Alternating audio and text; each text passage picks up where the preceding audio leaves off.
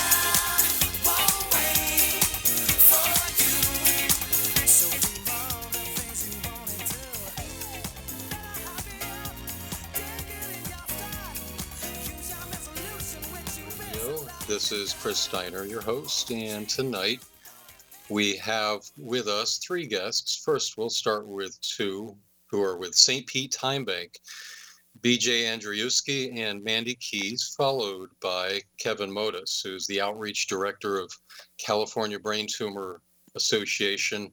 We'll be talking about the hazards of and protection from EMF and wireless radiation. And we'll also uh, We'll also uh, talk about the 5G wireless technology health effects. He's an expert, and we'll talk about safe alternatives as well as some of the root causes of microwave uh, disease. And uh, if you're microwave sick from wireless radiation, you can contact him at 5ginformation.net, and uh, we'll give his email out as well.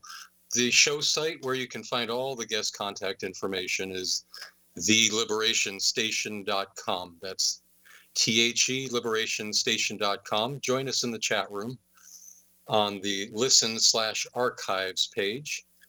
Handy Dandy Player is right there on the same page as the chat room, and you can just send me a message if you don't feel like calling in. And uh, let's welcome to the show Mandy Keys and BJ Andrzejewski. And I'd like to start out by thanking you for your service, Time Bank. How are you today, ladies? Hi, this is Mandy. Doing, I'm good. How are you? I'm doing well, thanks. And doing BJ? really good here, Chris. Thank you.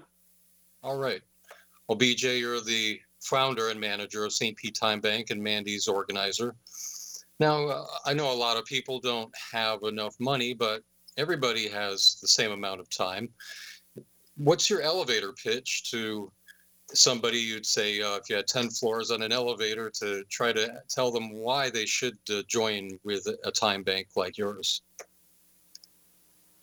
Do you want to take well, that, BJ?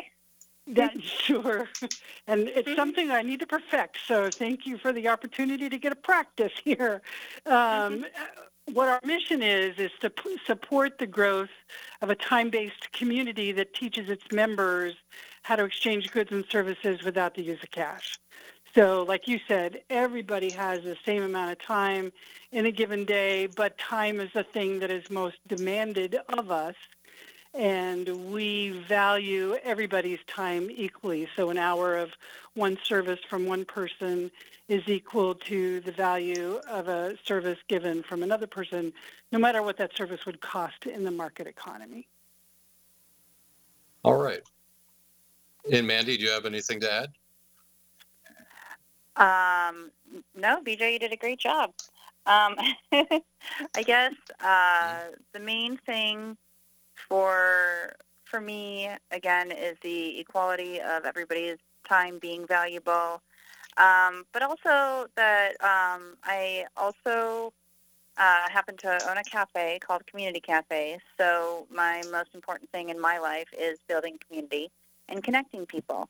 And so not only does Time Bank offer options for um, alternative uh, currencies for for services, but also my favorite part is the intense uh, building of community that you connect with these people um, through doing this service for each other without exchanging cash that is more is deeper and more meaningful than uh, a regular market economy.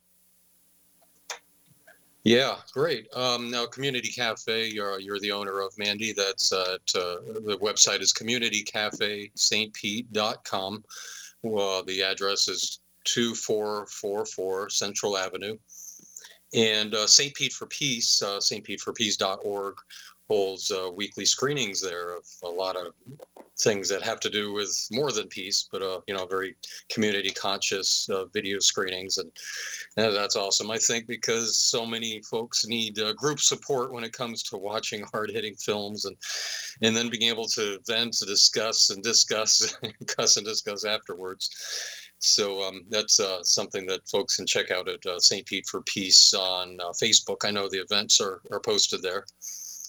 So uh, yeah, I want to make sure that folks can come in and, and uh, check out uh, your offerings there as well at uh, communitycafestpete.com. Yeah, and we have a ton of time bank events there as well.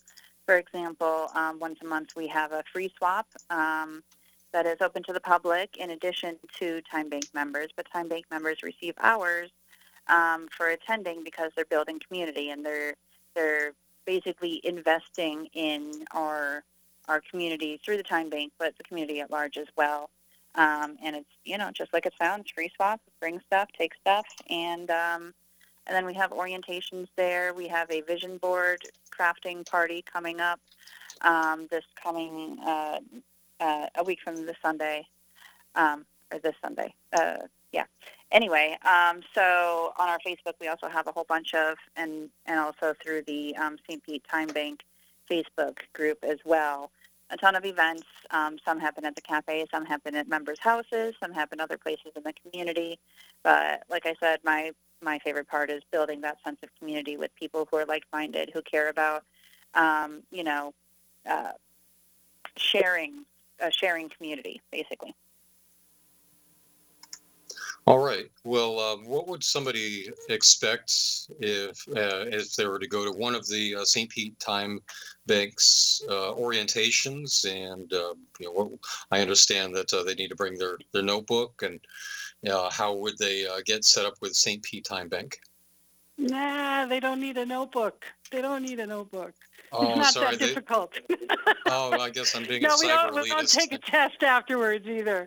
no, no, basically the orientations are just so that we can get everybody in the same room and talk one-on-one about the principles of time banking, why we're doing what we're doing. We talk about the five core values which are really what we base ourselves on, and be able to answer their questions because when uh, this takes a little bit different of a mindset. You know, it's everybody's used to the the corporate economy out there and, and the market economy where you know if something is valued highly um, there's there I should say something is scarce the dollar value goes up you know yeah. and in the market economy if there's a lot of supply the dollar value goes down and oftentimes is undervalued or considered, if there's a lot of it, considered worthless, like random acts of kindness.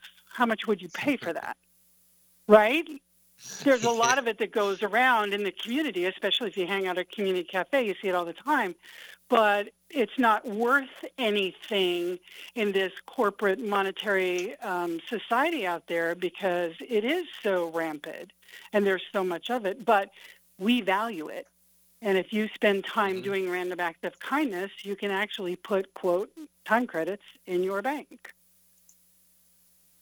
Well, so we talk about things like that, and people ask questions, and they go, "Well, how do we do this, and how do we do that?" And so we go back and forth and, and answer different things, and talk a little bit about the history of time banking, where. Pete Time Bank hopes to take time banking in the community, and uh, about our core values of of um, assets that everybody is an asset because we're an asset-based community, and and respect, you know, and that we redefine work and the things that the market economy doesn't pay for, we do you know, and uh, reciprocity that we always have to think about the two-way street, you know, instead of a, like a charity that would be you need something and I have it, therefore I'm going to give it to you because out of my good graces kind of thing as to where we're we're reciprocity, which is you need something, let's go make it happen together.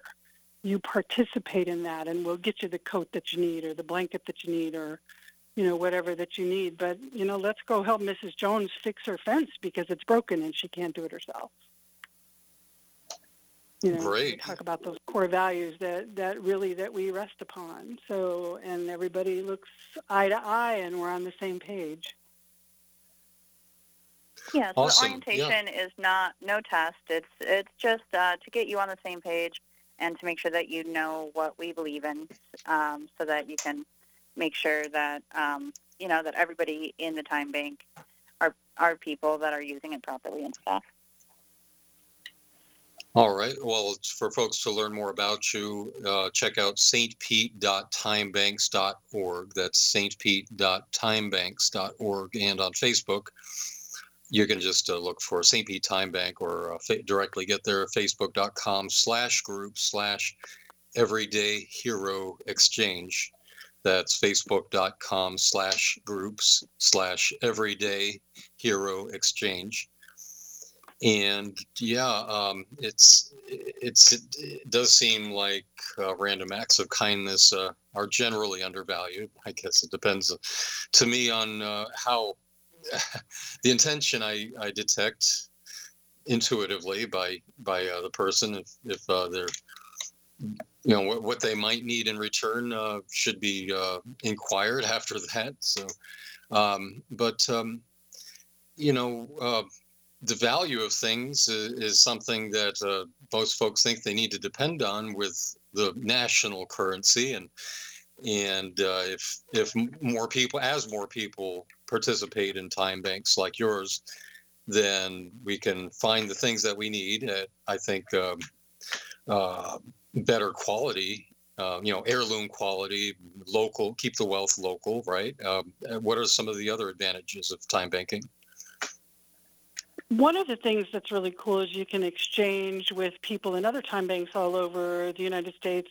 and all over the world, actually. There's time banks in, in many different countries. And I'm not a numbers and a statistical gal, so I don't have them on the tip of my tongue on how many there are. But um, exchanges can happen like a gal left St. Petersburg and went to Augusta, Maine for a week-long composting class, like composting on a citywide level and she rode up there on a train to save money and actually arranged through another time bank to stay in a time bank member's home while she was there. That was a negotiation because it wasn't actually hour per hour. She was there for a whole week, but it's not like you sleep in the bed for 40 hours a week. You know what I mean? So they did a negotiation and said that they would pay a certain amount of time credits for that to happen. And then that woman in turn was able to take those time credits and get her son some piano lessons. So the exchanges don't always have to happen in St. Petersburg, although we are local to St. Pete. They're exchangeable in other uh, communities all around the world. Great. That's like uh, community currencies often are. Of course, you won't know until you get there. I, I didn't know that about time banks, though, that they're interchangeable uh, if you prearrange. It sounds, but right. I know you do um, have to pre you do have to prearrange it. We had a gal that uh, was involved with the Tiny Home Festival here, and she went to go, go do tiny home festivals in another part of the country, and she called me and said, "Is there a time bank in Brattleboro, Vermont?" And I said, "Yes, there is." And so we arranged it. They found somebody for her to stay with, and she was able to get out of her tiny home on wheels, you know, which was her vehicle, and uh, you know, be able to have a hot meal with some other people that have the same values that they core values that they live by, and take a nice shower and visit with them, and then went about her business for the tiny home festival up there. Nice. All right. Well, uh, what you're doing is not waiting for the politicians to reform economics. You're doing it yourself.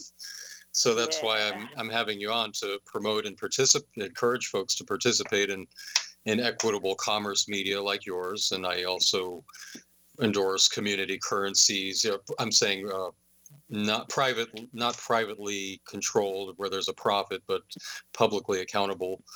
And Yes. uh, Right, and so that's why I'm, I'm having you on. Um, but uh, there are privately owned ones where the owners get a cut of uh, every transaction, for example, as in the case of barter networks. And but Sure. uh, so I'm, I'm for publicly accountable uh, community currencies and time banks and barter networks and cooperatives um, and swap shops, which is another uh, method of trade. But um, you know that's that's separate from uh, commerce, equitable commerce media, though they're all important, I think. To increasing our standard of living, and that's why I'm having you on because uh, I, I want folks no matter what they believe, to have more time to increase their standard of living in order to have the patience to talk to each other and figure out what's best for humanity. Instead of uh, having rushed, con- impatient conversations, I, I think key is, is what you're doing.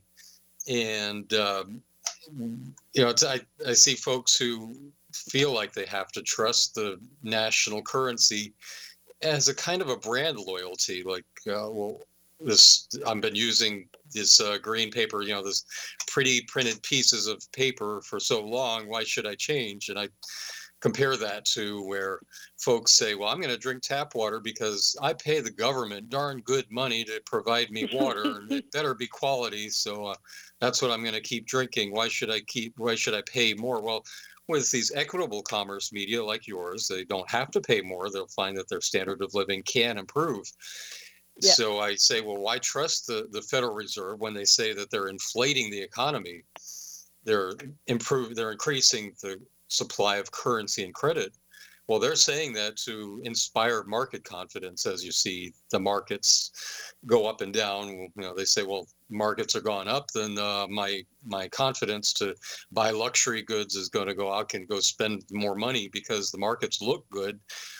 And they, they very well, I believe, are um, pumping liquidity into the stock market and the markets. But uh, what folks need to know is that inflation and deflation make prices rise. They they think, well, inflation is all that makes prices rise. Generally, folks think that, but deflation does also, because when you have uh, inflation of the currency and credit supply, that's an abundancy of currency and credit in common circulation makes the prices rise more dramatically because currency is worth less.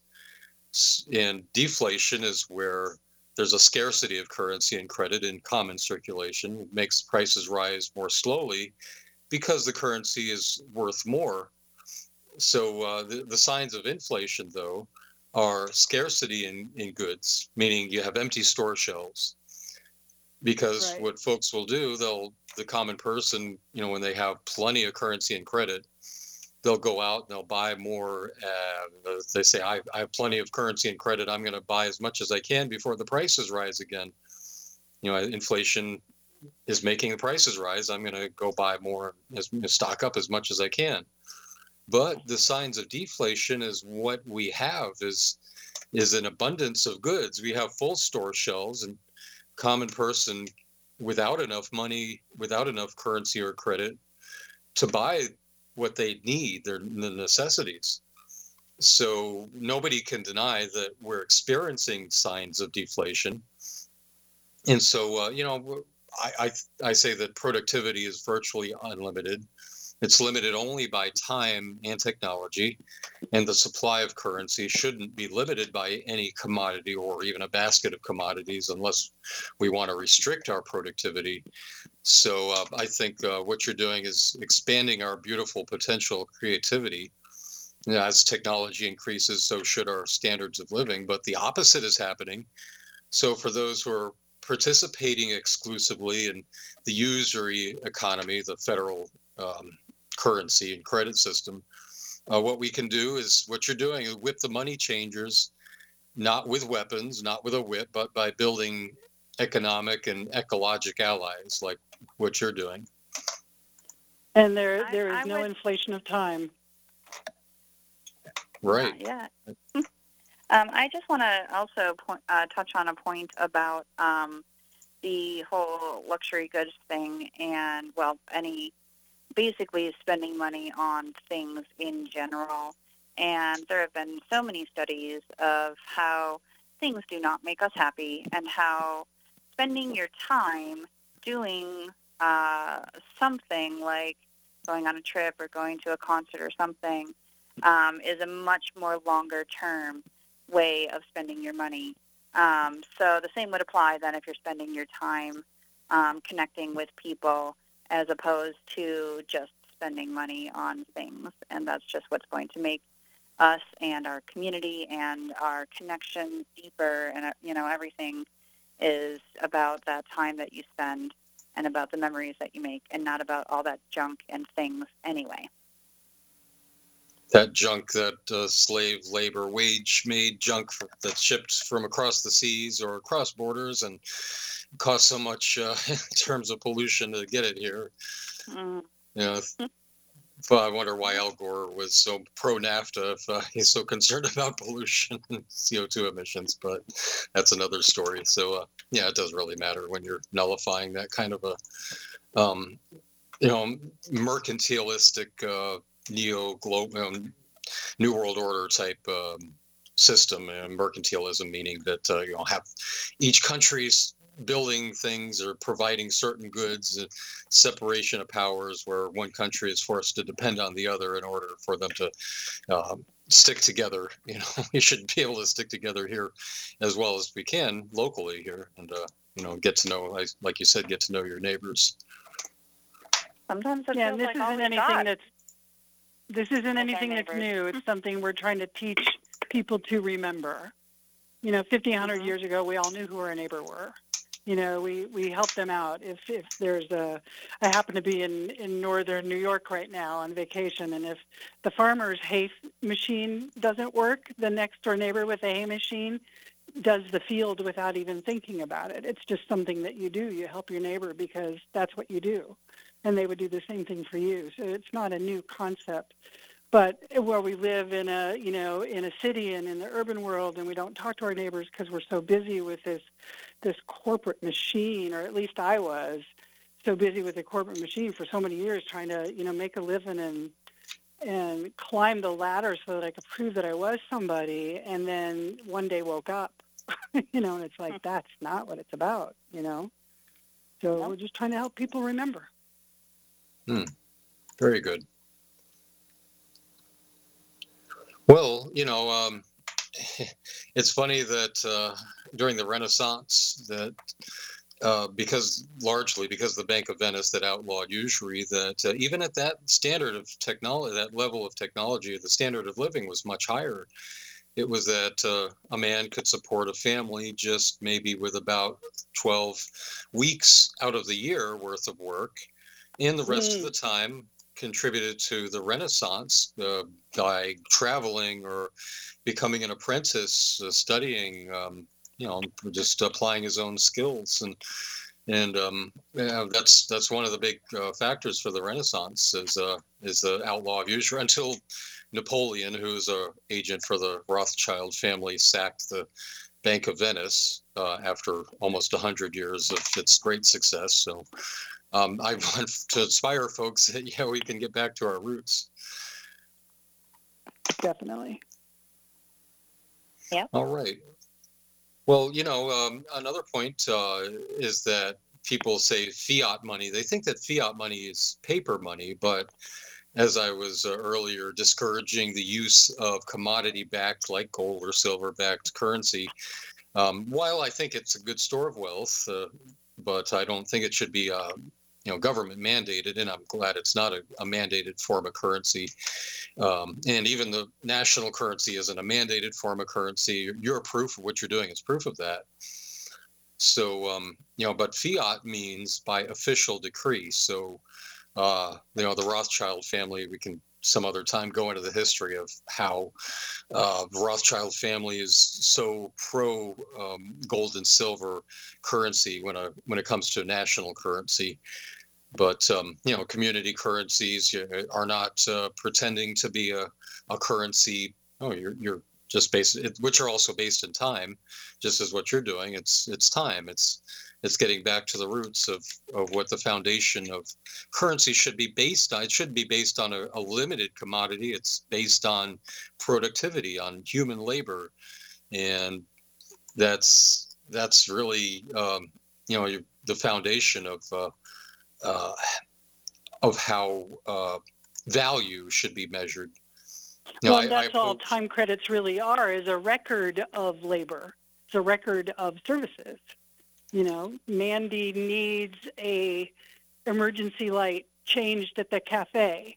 A time bank member who knows what they're doing can come change that light and she pays them the hour that it took to get the thing done.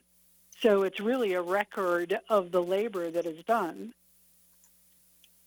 And he gets the credit, and then he can go, he or she, and in one case I know it was a he, can go then get a guitar lesson for an hour. You know, and so the value of the guitar lesson has no difference than the value of changing out an emergency light. You know, to Mandy, it probably had a lot of value because there's code violations for that stuff. You know, yeah. But uh, you know but I, I i remember sitting in the doctor's office years ago and you know you get in there and you get in the gown and you sit on the table and you wait and you wait and you wait and you wait and i often thought i wonder what would happen if i gave the doctor a bill for my time the time that i wait for them in in in the examination room. And so in time banking one hour of the doctor's time that has the you know the PhD or whatever they have those letters behind their name for the different schooling that they've gone to which I don't discredit. But an hour in their lives is no more valuable to them than an hour in my life and that's yeah. one of the premises of time banking you know, I'm glad you went to school. I'm glad you learned all that stuff. I need your services. But you, that one hour in that day is no more valuable in your life than the one hour of my day that I spend getting those services from you. So it flattens the lay, the playing field, and it and it makes it makes everything even. And of course, there are certain things that that doesn't work for, certain things that need specialized equipment, or certain things that um, sure. you can pay for the um, you know, the like when you do, uh, you guys just did canning, um, making some preserves recently, and you know, you pay for the jars and you pay for the the mm-hmm. sugars and whatever else you have to do um, in money to reimburse because that's a lost cost.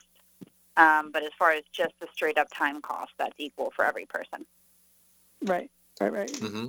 So can yeah, we're say... a little bit different than some time banks because we actually do goods as well as services.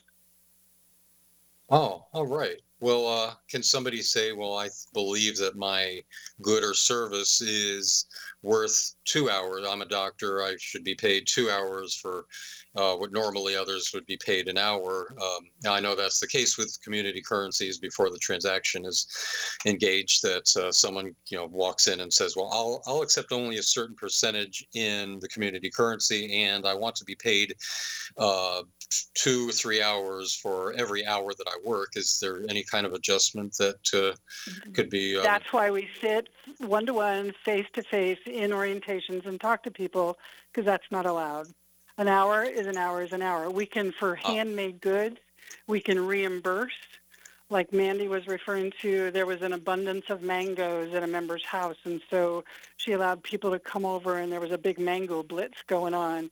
And then somebody got the idea, well, let's make mango chutney and actually can it. And somebody taught them how to can it. And so, but somebody actually went out to the store and bought some organic goods to make this mango chutney because you put more than just mangoes in it you know, and so she was reimbursed the amount of money that she spent per jar. So if I'm going to do 12 jars of mango chutney, there's a cost in the jar that I have to go out and buy, and there's a cost in the you know the in the ingredients beyond the ingredients that I got for time credits from a member.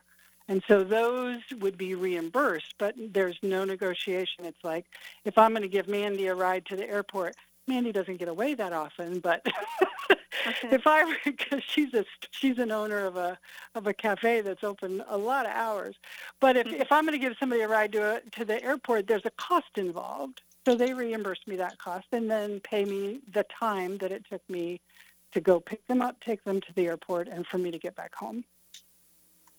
So, for example, if there so was essence, some kind of um, doctor or something on our time bank, and they would get the hour for the service, and they could ask Mhm. for money for some of those expenses, but they would not just ask for additional hour, uh, a different ratio of hours. No. It would still be just an Mm. hour.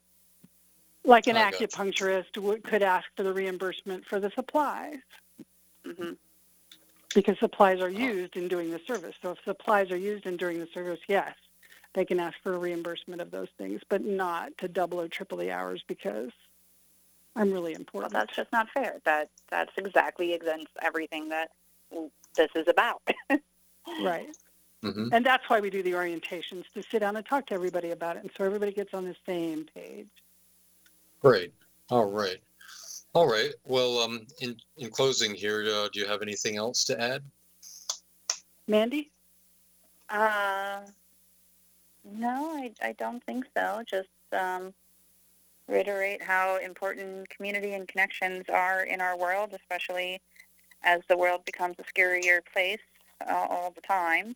That sometimes you gotta really rely on the people directly around you to stay sane.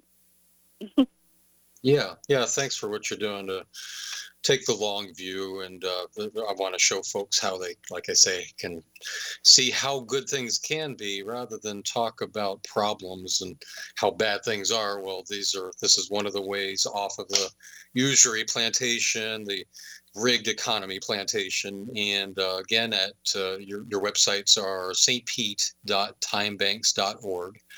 And the Facebook is uh, you can look up St. Pete Time Bank or facebook.com slash groups slash everyday hero exchange. And again, we'll have you linked up on the um, on the pay on uh, theliberationstation.com on the website, the page for this particular show. That's theliberationstation.com. So I appreciate you, BJ Andriuski, founder and manager of St. Pete Time Bank, and Mandy Keys, uh, also an organizer with St. Pete Time Bank. Thank you for your valuable time. thank you, Chris. Appreciate it. Thank you. You bet. We'll have you back sometime. All right. You have a great Bye. night. All right. And to move to a quick clip before we have Kevin Mottus on, we will uh, have, play a quick clip of uh, uh, so another solution on the uh, red tide problem that is encircling Florida. And uh, the this is an article from WINK by John Carlos Estrada and just came out three days ago, August 4th, 2018. The article is Nano Bubble Technology could be a solution to Southwest Florida blue green algae. And please go right ahead and play that clip. Sucking the toxic blue-green algae out of canals here in North Fort Myers. You can see people on the rig wearing white protective gear right there. But one company says they figured out a safer and easier way to get rid of that gunk. Night Beat's John Carlos Estrada here with that story, all new at 11 tonight. Oh, Chris, this picture really just says it all. This is a lake in South Lee County. You can see the difference here. This is what it looked like about two days ago. You can see the green gunk. It looks like a lot, a lot of the canals in Cape Coral and North Fort Myers. And here's what it looks like now. You can actually see through the water, and it's all thanks to tons of nanobubbles that are smaller than the eye can see. Is that Brandon leaves underneath? These are the results Ben Lee is looking for. Less blue-green algae in this water. But that's not all. Wildlife has returned too. But now you see rings, fishes jumping up and down. There's another one. 48 hours ago, that wasn't the case here at this lake in South Lee County. It's all thanks to this bubble machine. We're seeing a tremendous difference between when we started and now. Here's how it works. Bubbles smaller than a piece of hair are blasted into the algae-infested waters. The bubbles put oxygen and ozone into the water, and that helps dissolve the algae. But these bubbles don't rise, they stay at the bottom of the waterbed. We're not just skimming the top, hitting everything that's inside the water. The technology originated in South Korea, has the blessing of Dr. Brian Lapointe, who's been testing our algae waters in Lee County. This technology really probably needs to be applied to these canals because otherwise this could sit and, and fester here for, for too long. And while it's still in the testing phase, Lee County leaders have dropped by to check out the machine at work. This is, we do believe that this can be upscaled on a, on a very large scale so that you could actually have Im- impacts on the Caloosahatchee River, maybe even Lake Okeechobee long term. And Lee County leaders have seen the machine in action twice already, and they are impressed with what they've seen so far.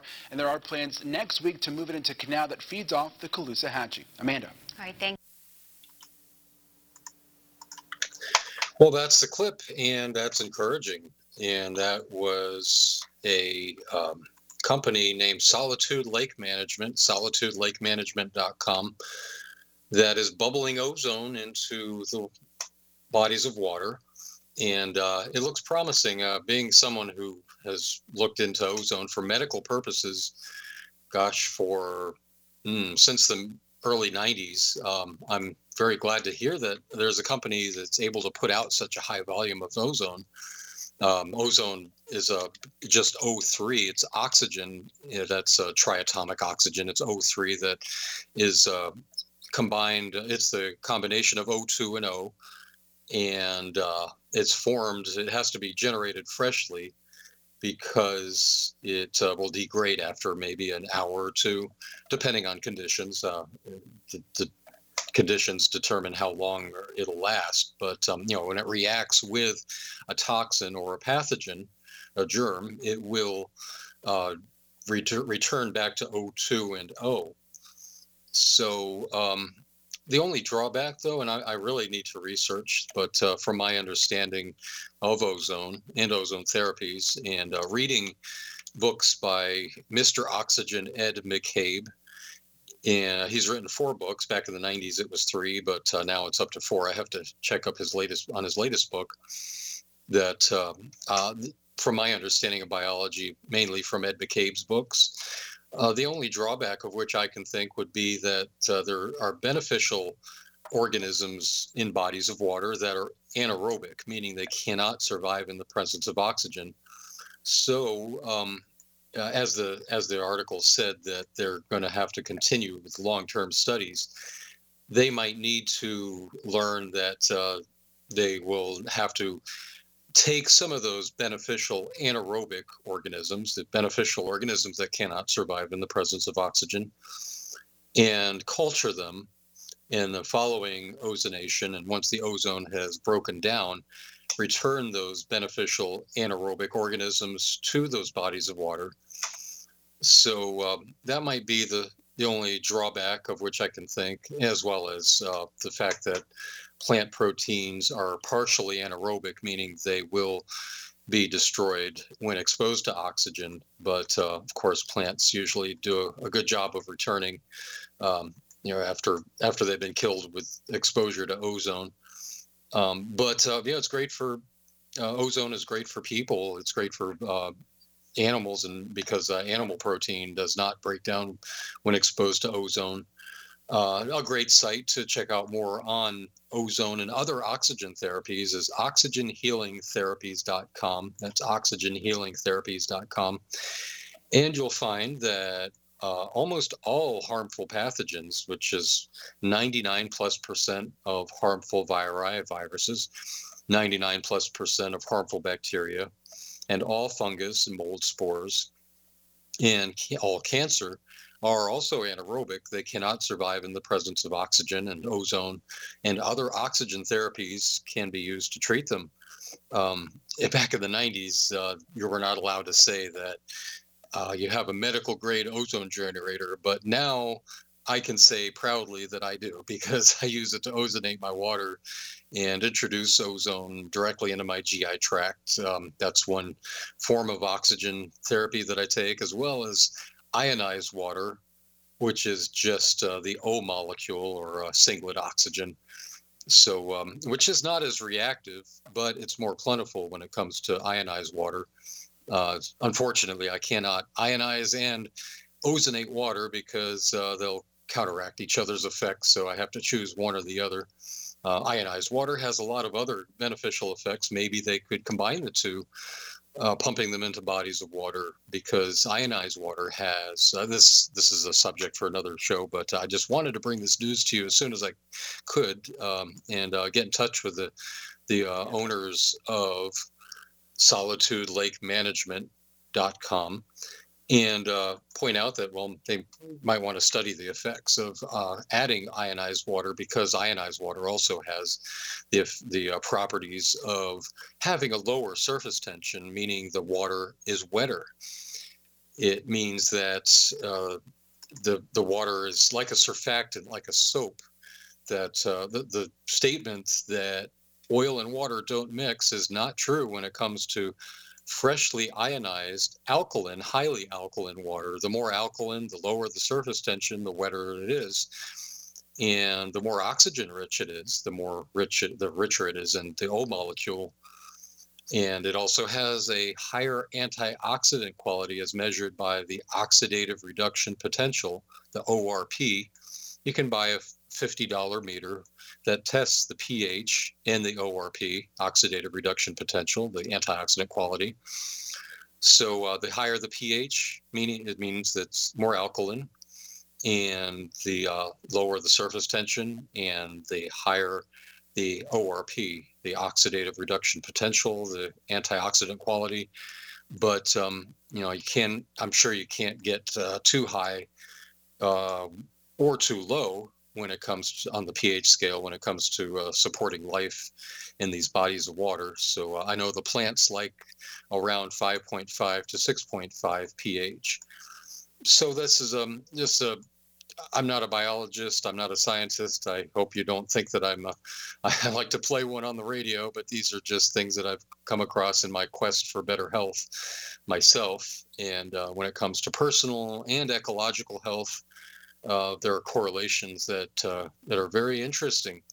So um, let's see. I think that we've covered that. Uh, that oh, that. Lastly, just to add that if we can find any remediation that uh, Mosaic Phosphate Mining Company, the sugar growers, and anybody, maybe even tax dollars, anybody who's responsible maybe with their septic tanks or with their own uh, fertilization of their lawns, ought to be required to contribute to the remediation to the degree that they cause this red tide disaster that's encompassing Florida and bodies of water within Florida, like Lake Okeechobee. So uh, there are very simple, low cost technological solutions that I believe we should explore further and uh, will be explored. I'm glad to see that WINK is doing so with uh, Solitude, Solitude Lake Management um, offering their services.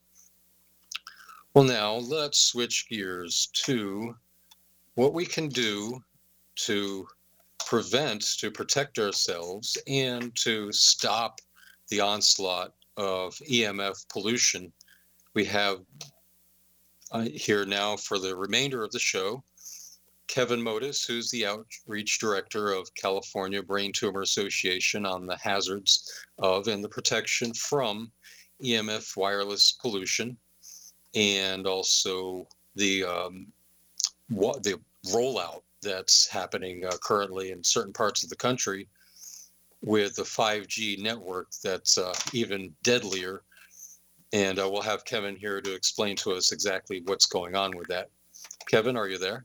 I sure am. Um, I've enjoyed your show very much, and this is very much about protecting our health and maximizing our health. And if people want to maximize their health, they should be minimizing their exposure to wireless radiation um, from any wireless device, and it can be from any source. Um, when the World Health Organization classified wireless radiation as a possible carcinogen in 2011, they didn't differentiate between the source. They said all wireless radiation.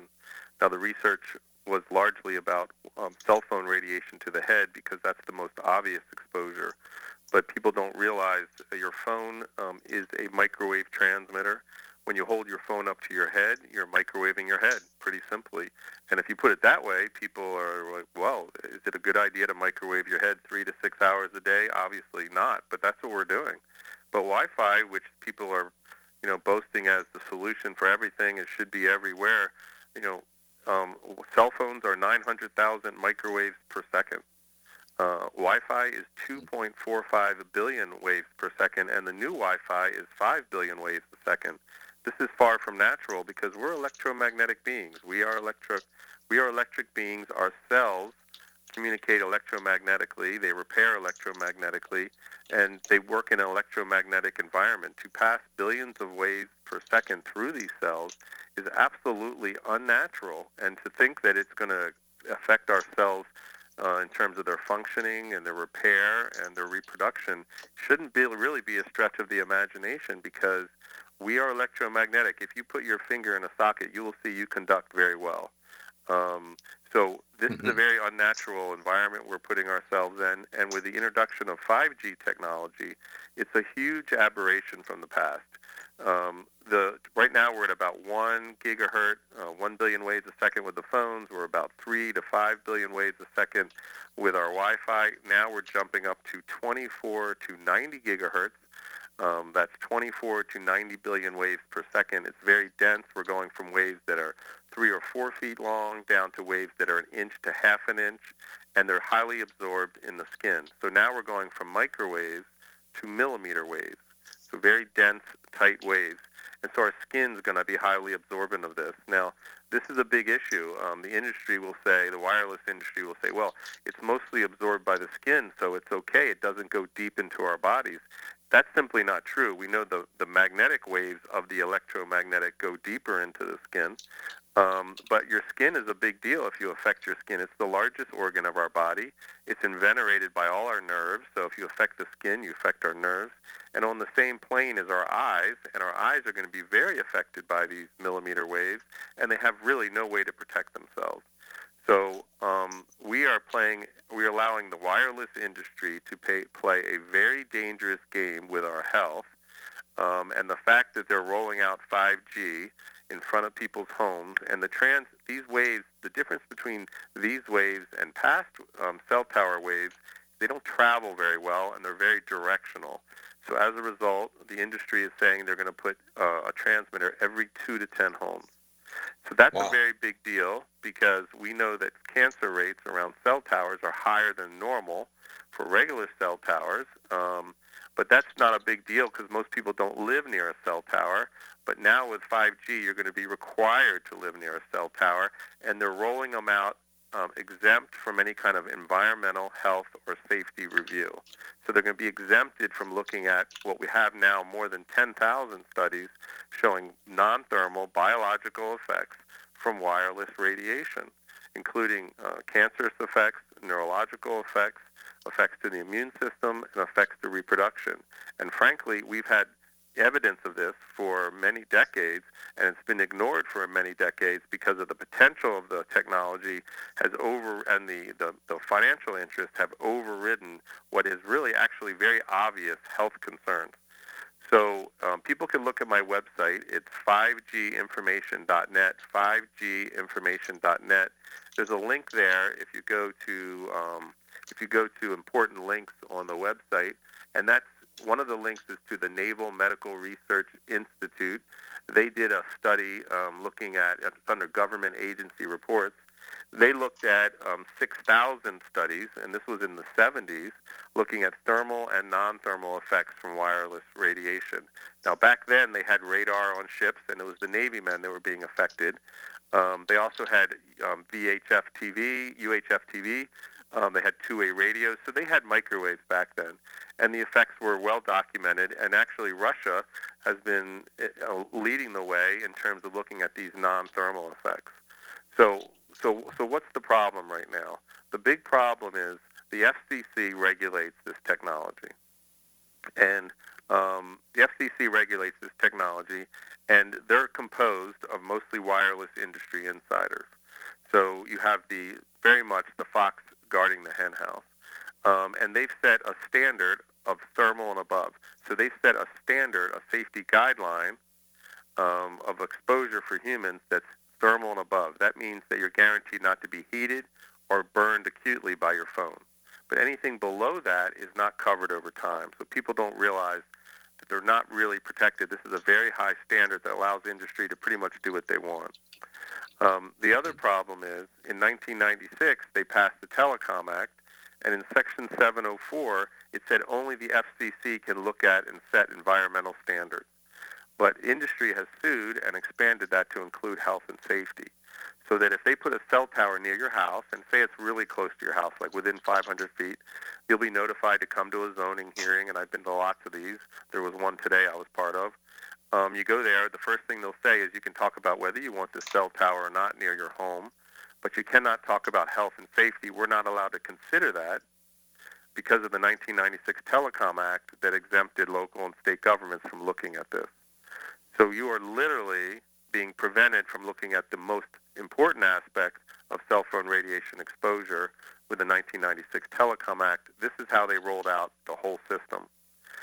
How about uh, what, how did they uh, justify that? I mean, I don't see in the Constitution that under the Interstate Commerce Clause, like they use as the lame excuse to pass so many unconstitutional federal laws. Uh, would you happen to know? Uh, and what was the section of the? Uh, it's the Section 704 90 of the 1996 Telecommunications Act, and it's a very good question. These this is an unconstitutional provision, and it's not being challenged. It should be challenged by all these local governments and stand up to the industry, but they are literally being intimidated by industry in saying we don't want to take on the industry because we don't want to spend the money it's going to take for a legal battle, and so they're basically rolling over. Of course, individual citizens are being intimidated and, and being tied up in court when they develop brain tumors from cell phones. Um, but this 1996 Telecom Act was also used to limit lawsuits from brain tumors from cell phone because they said, well, as long as these products are within and abiding by the FCC guidelines, which is a thermal and above standard, then you don't really have a basis for bringing a lawsuit that they did something wrong. So it's So a very it's not- it's a very if it's not game. cooking, you you're saying thermal standard. That so they're saying if it's not causing heat, then it's not dangerous according to them. Right, according to them, and this is this is a theory that was outdated when it began. You know, um, we have documentation of the EPA, who used to be involved in this issue, had their own department looking at it, had their own scientists looking at it, were doing their own uh, research. They showed just what we're seeing now: increases of cancer, neurological, reproductive, immune system issues. Um, they actually, from doing their research, and they held conferences and wrote papers. They recommended to the FCC, and we have documentation of this, a non-thermal standard to go along with the thermal standard. Unfortunately, shortly after they did that, they were defunded by appropriations in Congress, and they were asked not to participate in any more EMF activities. The next year, it's 1996, they passed the Telecom Act, and they give the control to the FCC.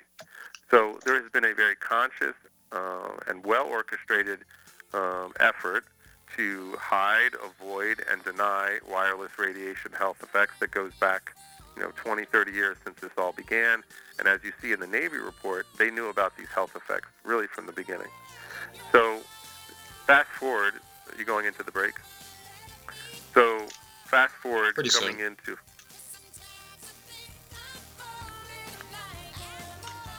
Okay, Kevin, I'm uh, sorry, doing a remote here, so it's hard for me to pick up on the music. Uh, we have with us Kevin Mottus. We'll continue into the next hour with you, and uh, he's outreach director of California Brain Tumor Association. His website is 5ginformation.net. You're listening to Liberation Station. I'm your host, Chris Steiner. TheLiberationStation.com is the site where we'll have the show archived. Please stay tuned. We'll be right back.